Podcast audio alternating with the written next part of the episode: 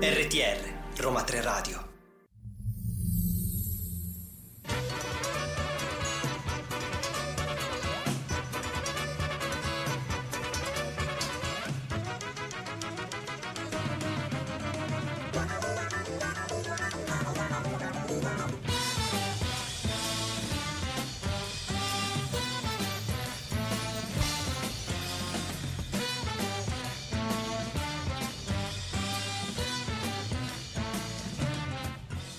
Buon pomeriggio, bentrovati a una nuova puntata di Dickens, eccezionalmente in onda di venerdì. Eh, io sono Maria Genovese e vi terrò compagnia fino alle 17 e saluto la regista di oggi, Maura Moretti. Come sapete in questa radio siamo sempre in formazione, quindi ruotano gli speaker, ruotano gli ospiti, anche i registi e tutti quelli che fanno parte del lavoro che facciamo qui. Io vi ricordo i nostri contatti, ci trovate su Facebook come Roma 3 Radio, Twitter e Instagram sempre Roma 3 Radio, ci ascoltate dal sito radio www.uniroma3.it oppure scaricate l'app TuneIn, ci troverete come Roma 3 Radio con il 3 a numero. Ma qui accanto a me c'è l'ospite che è venuto a trovarci oggi e sono molto felice di avere di nuovo qui Rita Petruccioli. Ciao, ciao a tutti. Come stai Rita? Bene, grazie. Allora, Rita è venuta a trovarci per raccontarci di questo suo nuovo lavoro che si chiama Ti chiamo domani, edito da Bao eh, però Rita, prima di cominciare ad entrare proprio nel merito di questo bellissimo, come lo chiamo, graphic novel, graphic libro, novel. io lo voglio chiamare libro perché secondo me c'è un senso poetico che mi fa pensare sempre alla scrittura di un certo tipo, ma andiamo ad ascoltarci una canzone e poi ritorniamo qui e cominciamo a parlare di Ti chiamo domani. RTR Roma 3 Radio Siamo sempre in diretta qui su Roma 3 Radio, con me c'è appunto Rita Petruccioli. Allora Rita, ti chiamo domani, il tuo nuovo lavoro, partiamo proprio dall'inizio, da come nasce, quali sono state le, le cose che ti hanno spinto a, a, lavorare su questo tema, che è il tema del viaggio, che è il tema anche secondo me dell'identità e di quello che, che riguarda un po' la vita di tutti, no? quando dobbiamo prendere delle decisioni, quando non sappiamo in che direzione andare e che riguarda anche l'amore. In fondo è la storia di due persone che si incontrano. Sì. Allora, Ti chiamo domani nasce innanzitutto dalla mia esigenza di provare a fare un'esperienza da sola, cioè provare a scrivere e disegnare un fumetto dopo che avevo già realizzato Frantumi eh, con la sceneggiatura di Giovanni Masi, quindi il precedente lavoro sempre uscito per Bao Publishing e io avevo molto molta voglia di provare a sperimentarmi in, in solo, in solitaria. E dovendo raccontare, volendo raccontare una storia, ho scelto una storia molto intima che ha anche molte connessioni con, con me, con il mio vissuto, anche se non è una storia autobiografica, ma è la storia di una ragazza di 22 anni, Chiara, che, mm, che, si trova in Erasmus in Francia e che una notte si sveglia e ha bisogno di tornare a casa. Vuole tornare a casa e si organizza in fretta e furia questo viaggio prendendo il passaggio di un camionista. E ti chiamo domani appunto la storia di Chiara e Daniele, il camionista, e di questi due giorni di viaggio che fanno, di tutte le cose che, che si raccontano.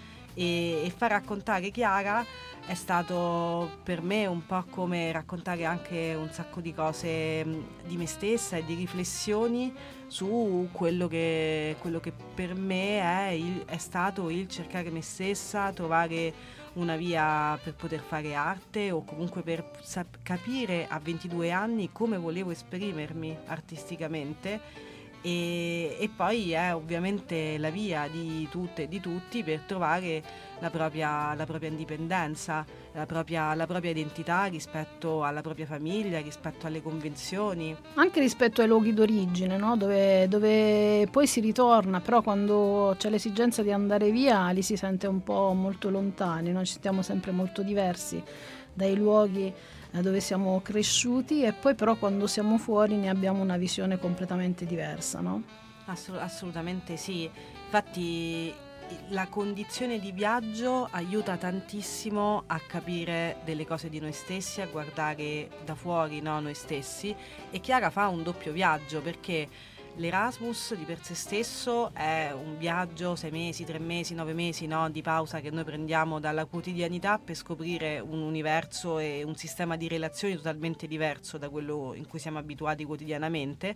E in più Chiara e Daniele si trovano eh, dentro un camion in, in, autostrada, quindi quasi tutto quanto il fumetto è ambientato in questa autostrada che è un luogo non luogo e quindi un posto speciale per poter guardare la propria vita, le proprie vite nei loro casi, con una distanza tutta speciale. Con una distanza speciale e poi con l'occhio dell'altro che ti fa da specchio, no? E ti fa vedere delle cose che spesso tu non riesci a vedere, anche con un'estrema semplicità.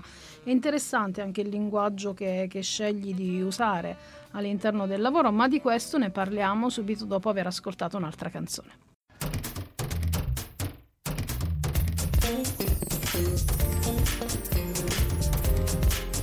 RTR Roma 3 Radio.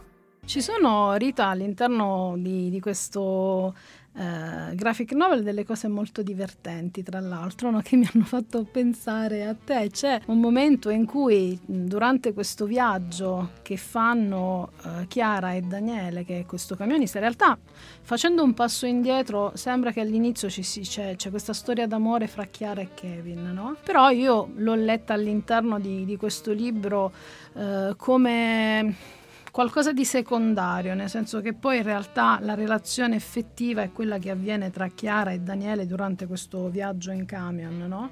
E durante questo viaggio, a un certo punto, quando si tratta di, di dormire, Chiara, che eh, tra l'altro eh, sta facendo di tutto, sta studiando per poter entrare in una scuola d'arte di queste importanti a Parigi, eh, per prepararsi per la notte con i suoi foulard, i suoi pennelli, si costruisce proprio un nido no? legato proprio al suo modo di essere dice io non posso fare a meno di disegnare, di stare con i pennelli in mano e, e, questo per me è proprio il mio modo di stare al mondo in qualche modo e quindi mi ha fatto pensare molto a te questa, questa immagine. Sì, diciamo che Chiara si costruisce il proprio mondo e lo fa attra- mm, trasportando gli oggetti che, le- che, lei indossa, che quindi possono essere un fermaglio per i capelli, così come i foulard e via dicendo, eh, li rende come dire, le cose che addobbano il suo... Mh, mm, eh, il suo quotidiano e quindi il posto dove dorme in quel momento, che sia il camion, che sia la casa momentanea in Erasmus, sicuramente fa la stessa cosa anche, anche nella sua casa a Roma e ehm, io avevo un modo abbastanza simile, nel senso che io sono molto disordinata e quindi lascio oggetti dappertutto e prendo possesso del territorio mettendo in disordine e ho analizzato molto bene questa parte insomma, de, della, mia, della, mia, persona che continua, non è più come quando ero adolescente, ma insomma continua ad esistere e a resistere perché è importante che resista questa parte e, e quindi l'ho un po' trasportata su Chiara però dandogli un'elaborazione più matura, cioè di una persona appunto che sta cercando il proprio spazio e il proprio posto nel mondo. Bene, ma tu hai viaggiato veramente come Chiara in autostop, più che in autostop in questo caso con uh, questo camionista che in qualche modo uh, fa parte però del giro di lavoro del padre, no? A te è capitato, tu sei stata realmente in Erasmus? Sì, io sono stata realmente in Erasmus a Tolosa, nello stesso luogo dove è stata Chiara e ho anche viaggiato realmente in camion. Diciamo che mh, questa cosa, questo libro nasce eh, dalla mia esigenza di raccontare una serie di, di situazioni e di complessità che si affrontano nella post-adolescenza magari di cui poi se ti va ne parliamo anche più approfonditamente perché hanno molto a che vedere anche con la relazione sì. con Kevin e, e, volendo raccontare questa cosa ho cercato delle esperienze che ci sono state nella mia vita, tipo per esempio l'Erasmus e i viaggi in camion, che ovviamente non erano con Daniele però. Certo. No, poi è interessante anche, come dicevo prima, il linguaggio che usi, fai anche riferimento uh, in maniera molto intelligente a quello che può essere l'incontro con le droghe no? in un certo periodo della vita e anche lì è un dialogo molto, uh, diciamo, um, veloce tra i due ma che ha un messaggio importante, no? sia da un punto di vista uh, del divieto di qualsiasi cosa che, che spesso c'è nella società e quindi la volontà di conoscere qualcosa che viene vietato e sia dall'altra parte una persona che ha fatto un certo tipo di esperienza e ti mette in guardia rispetto all'uso di certe sostanze, però ne parliamo tra pochissimo. Sì.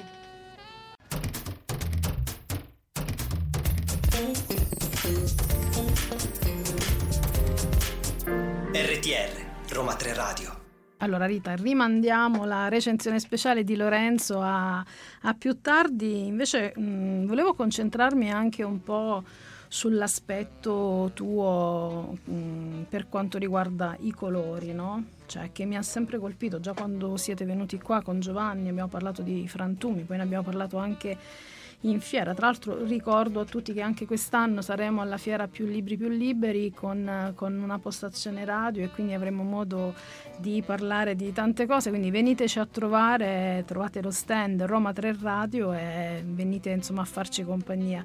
Ritornando invece a, al modo che hai di utilizzare i colori, no? che sembra un modo molto emotivo, lo posso definire così? Sì, assolutamente.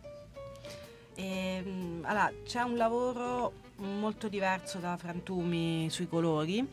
Eh, perché la cosa strana di questo libro è che quando l'ho pensato non sapevo di che colore sarebbero state le cose, sapevo soltanto che eh, nel raccontare eh, ci sarebbero state due linee temporali diverse, perché in effetti il libro si svolge tutto quanto all'interno del camion in questi due giorni di viaggio, ma le cose che si raccontano Chiara e Daniele noi li vediamo e soprattutto abbiamo un sacco di flashback sì, che rompono sì. la narrazione e che quindi portano a una linea temporale passata.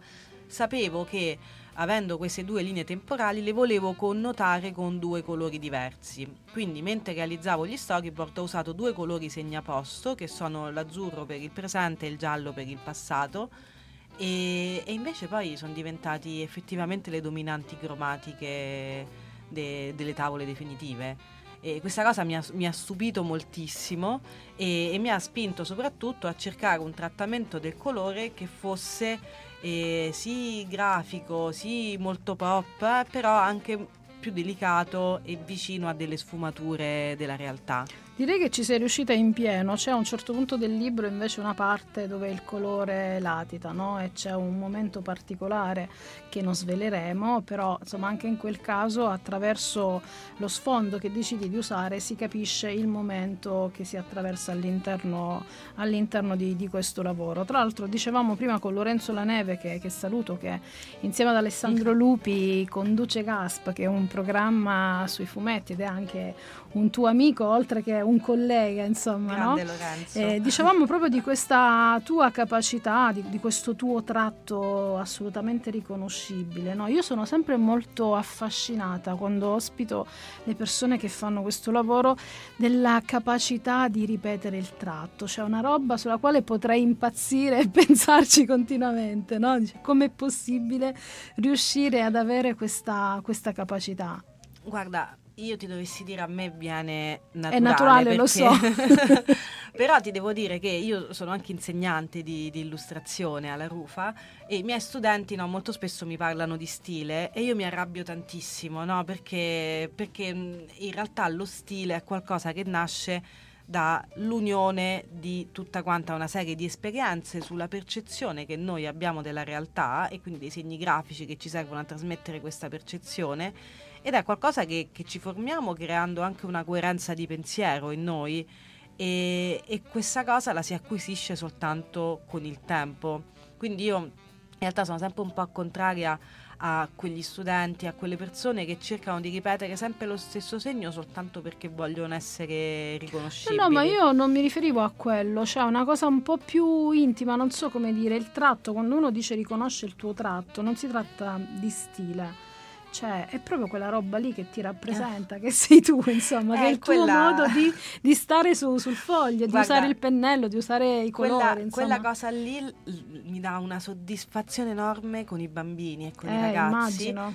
Perché ci sono soprattutto bambine che vengono da me e che mi riconoscono da un libro all'altro e, e, e, vedono un'immagine in mezzo a tante e dicono ah quella è quella di e esatto, impazziscono esatto, felicissima. esatto. ed è esattamente quella roba lì perché il fumetto ti dà anche il fumetto il graphic novel ti dà anche questa possibilità lo sguardo da bambino che non è cosa da poco in genere non lo facciamo quasi mai quando diventiamo adulti. RTR Roma 3 Radio. Rita, tu sei una grande lettrice perché ci siamo viste altre volte e ami molto eh, la letteratura. All'interno di questo libro c'è eh, il, l'inserimento del deserto dei Tartari di Dino Buzzati. Sì, Perché? Raccontaci. A parte che poi chi, chi legge capisce no? Ah, il senso dell'inserimento, però io non lo voglio svelare perché sennò mi sembra di raccontare troppo. Vabbè, diciamo che il fatto che ci sia Buzzati e il deserto dei Tartari ha più di un significato all'interno del mio fumetto. E, mh, vabbè, il primo motivo per cui ce l'ho messo è che è un libro meraviglioso ed è soprattutto un libro che è meraviglioso a qualunque età. È, è- è meraviglioso e ovviamente è lacerante, no? ti, fa, ti fa male nel momento in cui, in cui lo leggi. E, mh, io l'ho letto appunto da adolescente e l'ho riletto eh, anni, in anni recenti e- e- e mi, mi ha stupito il modo in cui la storia di Giovanni Drogo, no? che è appunto questo, questo tenente che si trova alla sua prima destinazione che è Fortezza Bastiani e che, e che ci resta no? per eh, tutta quanta la sua vita domandandosi se sia la giusta destinazione, se effettivamente questa invasione dei tartari che sta Avverrà. aspettando avverrà e lui avrà il successo della sua carriera militare oppure se avrebbe dovuto avere un altro tipo di vita. E mh, questo essere in bilico, no? questo essere eh, incapace di scegliere o comunque incapace di prendersi la responsabilità della propria scelta, era qualcosa che io sentivo molto vicino allo stato adolescenziale di Chiara, de- della protagonista di Ti chiamo domani, che appunto si trova eh, ad essere né carne né pesce, né carne né pesce perché sono i suoi 22 anni che sono così, perché è la sua età che la porta ad essere così, ma anche perché si trova in quella fase eh, universitaria in cui eh, esiste una facoltà, esistono delle proiezioni di quello che tu vorresti essere, ma queste proiezioni non sai se si realizzeranno. Lei vuole fare l'artista, ma non sa se questa cosa succederà e soprattutto non sa se le sue azioni la portano a questo o no. E ovviamente l'altra indecisione eh, inevitabile è quella che, essendo lei una persona che si sveglia una notte e decide di tornare a casa, non, non sa se la decisione di tornare a casa è la decisione giusta. Sì, per, eh, proprio per quello che dicevamo prima, perché tornare a casa significa trovare in alcuni luoghi che ehm, soltanto la distanza ci permette di guardare in un altro modo. no? A un certo punto c'è un dialogo in cui eh, si parla, si ritorna in Sabina, no? si parla Sì. di queste persone, i coatti no? della situazione, Sì. no? e lei è interessante quello che tu fai dire a Chiara quando dice forse li ho visti sempre io così, forse in realtà non sono così. No? Certo. È, è proprio l'idea di, eh, del viaggio che c'è in ognuno di noi rispetto al luogo di origine ed è interessante poi eh, riuscire anche ad integrare quelle che sono le proprie origini, anche quando si decide di stare in un altro posto, perché questo fa parte dell'identità di tutti quanti. Assolutamente sì, infatti Chiara rispetto a questa indecisione iniziale fa un salto gigantesco che è la risposta a queste indecisioni che è il mettersi in discussione, cioè non il pensare in bianco o nero, ma ascoltare tutte quante le, le sfumature, le complessità che noi ci portiamo dentro. Un ascoltarci che è fondamentale per capire cosa stiamo facendo e dove stiamo andando. Ora io ti inviterei Rita a riprendere la storia di Chiara quando avrà tipo molti più anni, così siccome chi, legge questo, questo lavoro e non ha più 22 anni ma ha ancora tutte quelle insicurezze, tutte quelle, si troverà a suo agio dire ok questa cosa può succedere anche al di là dei 22 anni, così come non si capisce bene no? quando abbiamo a che fare con l'amore quello che dobbiamo fare in alcuni momenti ed è anche bello a un certo punto quando i protagonisti dicono in momenti diversi ehm, so io a chi ehm, dare importanza nella mia vita oppure mh, bisogna capire con chi condividere la propria vita, no? che sono due frasi molto semplici ma che in realtà all'interno della narrazione hanno un effetto davvero molto potente.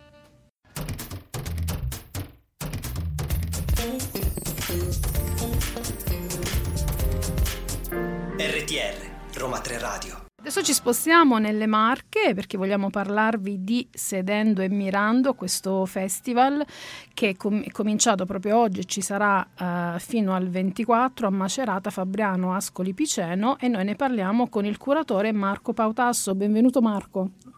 Buonasera, buonasera a tutti, grazie. Allora, avete cominciato oggi, Marco, ci racconti un po' di questo festival Sedendo e Mirando che ha a che fare anche con il Salone del Libro di Torino, insomma è, è stata un'occasione sì. importante quella per voi, no?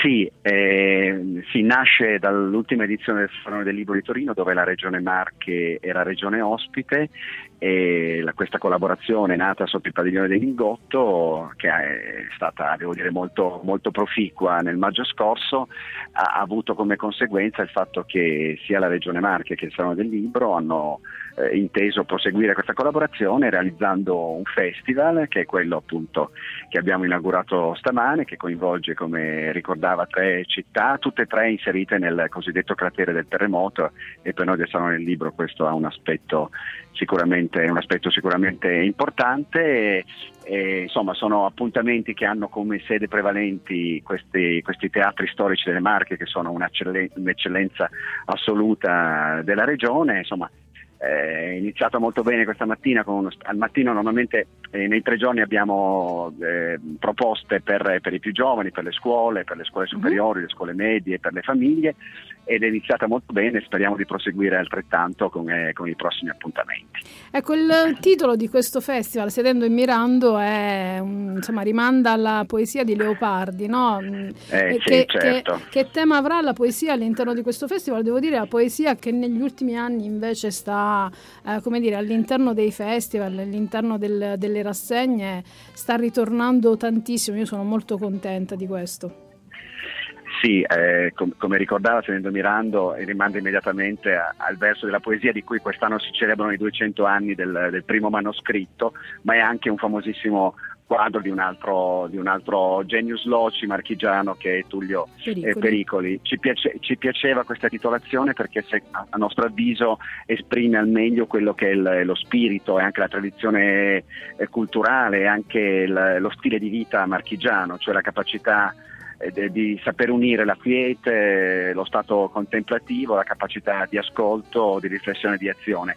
Come si inserisce la poesia in tutto questo? Ecco, la scelta dei teatri ci porta naturalmente, al di là di alcune presentazioni eh, classiche di libri, ci porta invece ad un, un, eh, fare una scelta di un linguaggio come il teatro che ha molto a che fare con la, con, eh, con, la poesia e quindi consentire proprio sedendo, mirando, sedendosi nel, in questi meravigliosi te- teatri, assistendo a queste, a queste eh, rappresentazioni teatrali che hanno molto a che fare con il libro e con la poesia, ecco, avendo anche la capacità di guardare, di guardare oltre. Infatti i temi che abbiamo scelto, eh, dallo straniero di Camus a Se questo uomo di Primo Levi, sono temi che hanno molto a che fare anche con, purtroppo con il nostro presente, però raccontate come sapevano fare grandi autori autori come Primo Levi e, e Camus anche con, eh, con, eh, con, la poesia. Ecco, questo ed, è sempre, ed è sempre utile tra l'altro ricordare questi grandi autori perché stavamo parlando proprio con Rita Petruccioli che è ospite qui in studio anche dell'importanza di rileggere alcuni grandi testi no? in età diverse perché ci rimandano a dei significati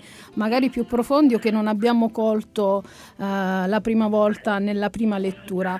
Eh, è verissimo. Marco, eh, passano, passano più... i tempi, passano gli anni ma restano attualissimi, anzi sembrano scritti oggi e questo è e questo è incredibile, ma è così, forse è, è, è proprio ciò che, che, è il classico, è, sono libri che non, che non, invecchiano mai, che sanno sempre riuscire a, a, raccontare il presente pur essendo stati scritti nel passato. Assolutamente, avete cominciato oggi, ci vuole ricordare invece l'appuntamento delle 18 prima di salutarci? Sì, sì, certamente è un appuntamento importante, Ilaria Cucchi e Fabio Anselmo presentano il libro edito da Rizzoli che, che ha un titolo particolarmente eh, evocativo ed è, ed è mm, il, il, coraggio, e l'amore. È il coraggio e l'amore che racconta nel decennale della morte di Stefano Cucchi tutto il, questo percorso, ripercorre questo percorso non soltanto giudiziario ma anche e soprattutto umano che la famiglia Cucchi ha attraversato per poter arrivare a quella che ormai è una verità eh, giudiziaria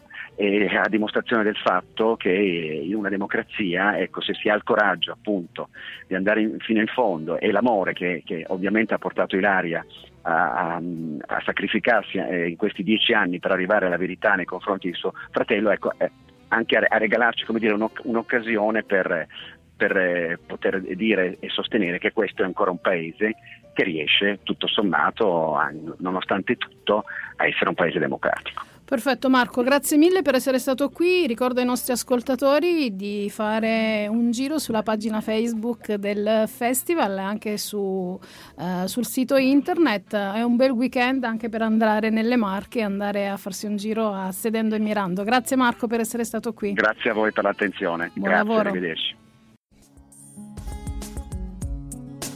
RTR Roma 3 Radio. Continuiamo Rita a parlare con te, intanto eh, ti dico che in questa trasmissione da un po' di tempo ogni tanto metto giù questa rubrica che si chiama parole da tenere, parole da buttare, quindi ti voglio chiedere così magari ci pensi qual è una parola che tu vorresti tenere e qual è una parola che vorresti buttare rispetto al tuo percorso, rispetto a questo lavoro, rispetto a quello che fai nella vita, insomma questo valutalo tu. E volevo invece farti parlare della, del tuo lavoro con um, Lucia Sesta e eh, soprattutto di questo album che è partito, no? Sì. Vorrei che ce lo raccontassi tu. Sì, allora Lucia di Siesta è una casa delle donne che si trova nel quartiere tuscolano a Roma, è un luogo che dà accoglienza a donne che escono da percorsi di violenza e allo stesso tempo è un centro culturale, un luogo dove viene prodotta cultura antisessista, dove c'è una biblioteca, eh, ci sono dei corsi, eh, c'è una sartoria, ci sono molte presentazioni di libri, festival per bambini, insomma è um, un luogo bellissimo di, di condivisione e di costruzione di una società diversa. Purtroppo questo luogo e si trova all'interno di una palazzina che è di proprietà dell'ATAC e che l'ATAC eh, sta vendendo, così come tutte quante diciamo, le proprietà. Mh, eh, molte proprietà dell'ATAC messe, verranno messe all'asta eh, nei prossimi tempi e, mh, e quindi insomma eh, le attiviste e, e, e tante persone con loro, fra cui me, ehm, hanno fondato un comitato che si chiama Luce alla città per impedire eh, che si perda questo bene assolutamente necessario per la città di Roma. E quindi se Luce Siesta eh, il comune di Roma ha deciso che sarà messa in vendita perché così è abbiamo deciso che Lucia Siesta noi ce la compriamo. E quindi abbiamo eh, costruito un crowdfunding che potete trovare su Produzioni dal Basso per eh, riuscire a salvare questo spazio fondamentale e parlo di spazio fondamentale con una grande cognizione di causa perché mh, diciamo, devi sapere che nella, nella, città di Roma, secondo la Convenzione di Istanbul, dovrebbero esserci 300 posti eh, letto di accoglienza per donne appunto che escono da percorsi di violenza e invece attualmente ce ne sono soltanto 23. A questi 23 ne aggiunge 14 Lucia Sestia. Quindi, insomma, ehm, mi sembra evidente l'importanza di questo luogo. L'importanza è il fatto che la città di Roma abbia una vera e propria emergenza verso la violenza eh, sulle donne, verso comunque l'andare ai ripari e, e l'andare a prendere in considerazione in maniera seria questa questione.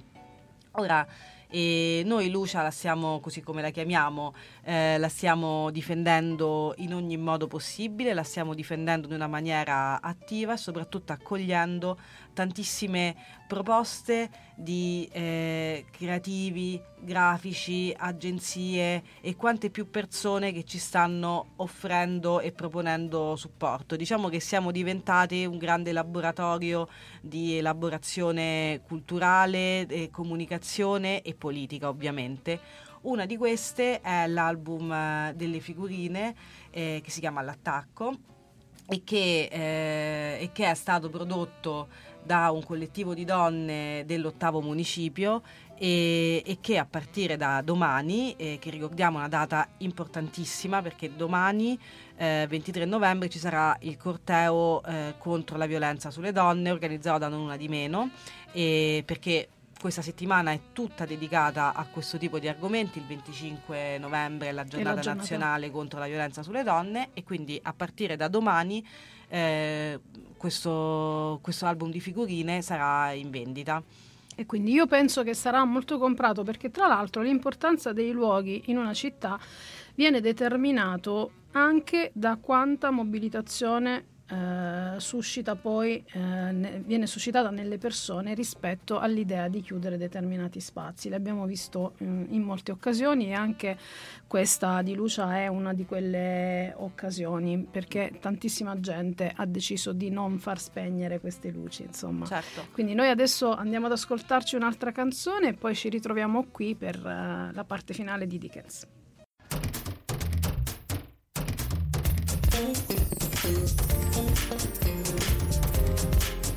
RTR, Roma 3 Radio. Questa era Aiello con la mia ultima storia, invece noi abbiamo finalmente in linea Lorenzo Gasparrini. Ciao Lorenzo, Ciao Maria. come stai? Noi ci siamo visti pochissimo tempo fa, qui abbiamo parlato Bene. del tuo libro. Ti presento qui Rita Petruccioli, che tu conosci in realtà benissimo. Ciao Rita. Ciao, piacere di conoscerla. Allora Lorenzo, voi avete fatto questo giro anche di presentazioni molto simpatiche in cui a proposito del guardare l'altro con, eh, con un occhio diverso, insomma, no? avete fatto questo gioco sui vostri rispettivi lavori. Allora volevo chiedere a te qualcosa su Ti chiamo domani. Non abbiamo molto tempo, quindi ti chiedo di essere sintetico. Allora, ti chiamo domani è oltre a un fumetto godibilissimo e molto profondo e anche molto divertente, ehm, un, uno dei pochi libri che riesce a toccare argomenti molto delicati e molto importanti eh, in maniera molto leggera, ma senza, come dire, risparmiare nulla. Eh, I due protagonisti, credo che abbiate già parla- parlato abbastanza insomma, del libro, eh, hanno ciascuno una, come dire, si portano dentro qualche cosa che non riescono a risolvere. In questo viaggio, in un certo senso, si attua uno- un bellissimo scambio tra loro. Eh, capiscono in che modo possono comunque andare avanti, malgrado questa cosa che si portano dentro, perché scambiandosi tra loro parole, gesti, eh, trovano qualcosa che gli permette di andare avanti, qualcosa di esterno al quale come dire, fare riferimento per andare avanti ed è bellissimo che Rita eh, trova, materializza questa loro, questa loro questa cosa che hanno in comune eh, attraverso un classico della nostra letteratura. Eh, non so se l'avete citato già, purtroppo non ero all'ascolto. Sì, sì, sì, come no, assolutamente. Abbiamo Beh. parlato di Dino Buzzati e della, E quindi, della e volontà quindi di Rita di anche un, bellissimo libro per recuperare un altro bellissimo libro. Beh, eh, dare- dargli un senso anche nuovo. La cosa che mi, tra le tante cose che mi sono piaciute del libro di Rita è che, mh, come dire, mh, evita ogni finale scontato, evita ogni soluzione facile, diciamo così, però lascia molto, molto appagati e molto eh, sereni. Eh, e poi niente, c'è l'ammirazione del suo tratto. Eh, ricordiamoci sempre che è un fumetto e conta tantissimo anche quello. Ma sì, ma Eh, infatti... Rita, Vai, vai Rita Lorenzo. riesce a disegna dei volti che sono qualcosa di incredibile. Eh, ho sottolineato io nella presentazione che- in comune che abbiamo fatto, alla quale accennavi, eh, come nel suo libro ci siano tantissime tavole senza parole, non ce n'è veramente alcun bisogno. Sì, è vero, è assolutamente quello che, che cercavo di dire in maniera, eh, diciamo, n- non così profonda come avrei voluto quando, quando dicevo che il tratto di Rita è assolutamente riconoscibile, no? non, non nel senso proprio semplicemente di, di un pennello, di un colore che va su un foglio, ma che, che contiene qualcosa di molto più profondo all'interno. Lorenzo, io ti ringrazio molto di questo tuo intervento. Grazie a voi. Ti ringrazio tanto anche io, Lorenzo, sei sempre troppo Ciao, generoso. Sei sempre troppo generoso, dice Rita. No, in realtà, no, no, no, no, no. In realtà io condivido assolutamente l'ammirazione per te con, con Lorenzo. Grazie mille Lorenzo, a presto, ti salutiamo intanto. Sì, a presto, grazie. Ciao.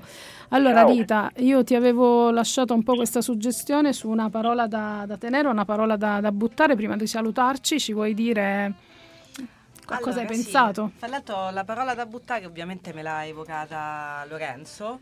E, allora, la parola da tenere è dialogo. e la parola da buttare è sessismo, che insomma è inevitabile pensare alla parola sessismo date i miei, come dire, i miei discorsi, i miei ragionamenti, ma soprattutto anche dati i ragionamenti di Lorenzo con il suo libro Non sono sessista, ma e quindi me l'ha ispirata lui e è perfetta da buttare, buttiamola.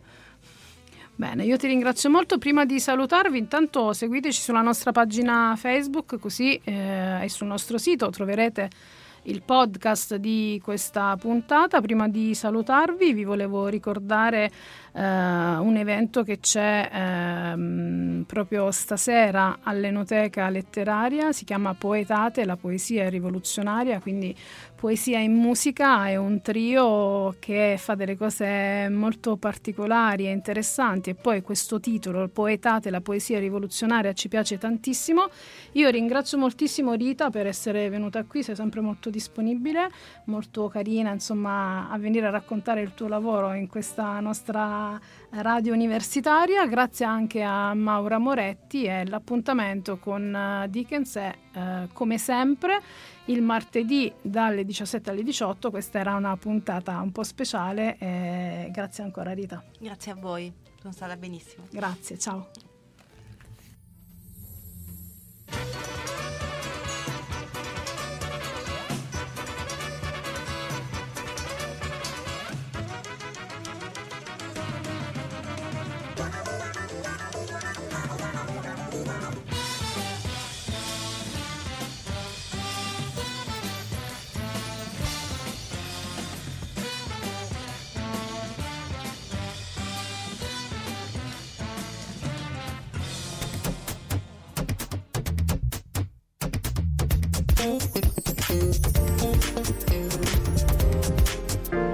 RTR Roma 3 Radio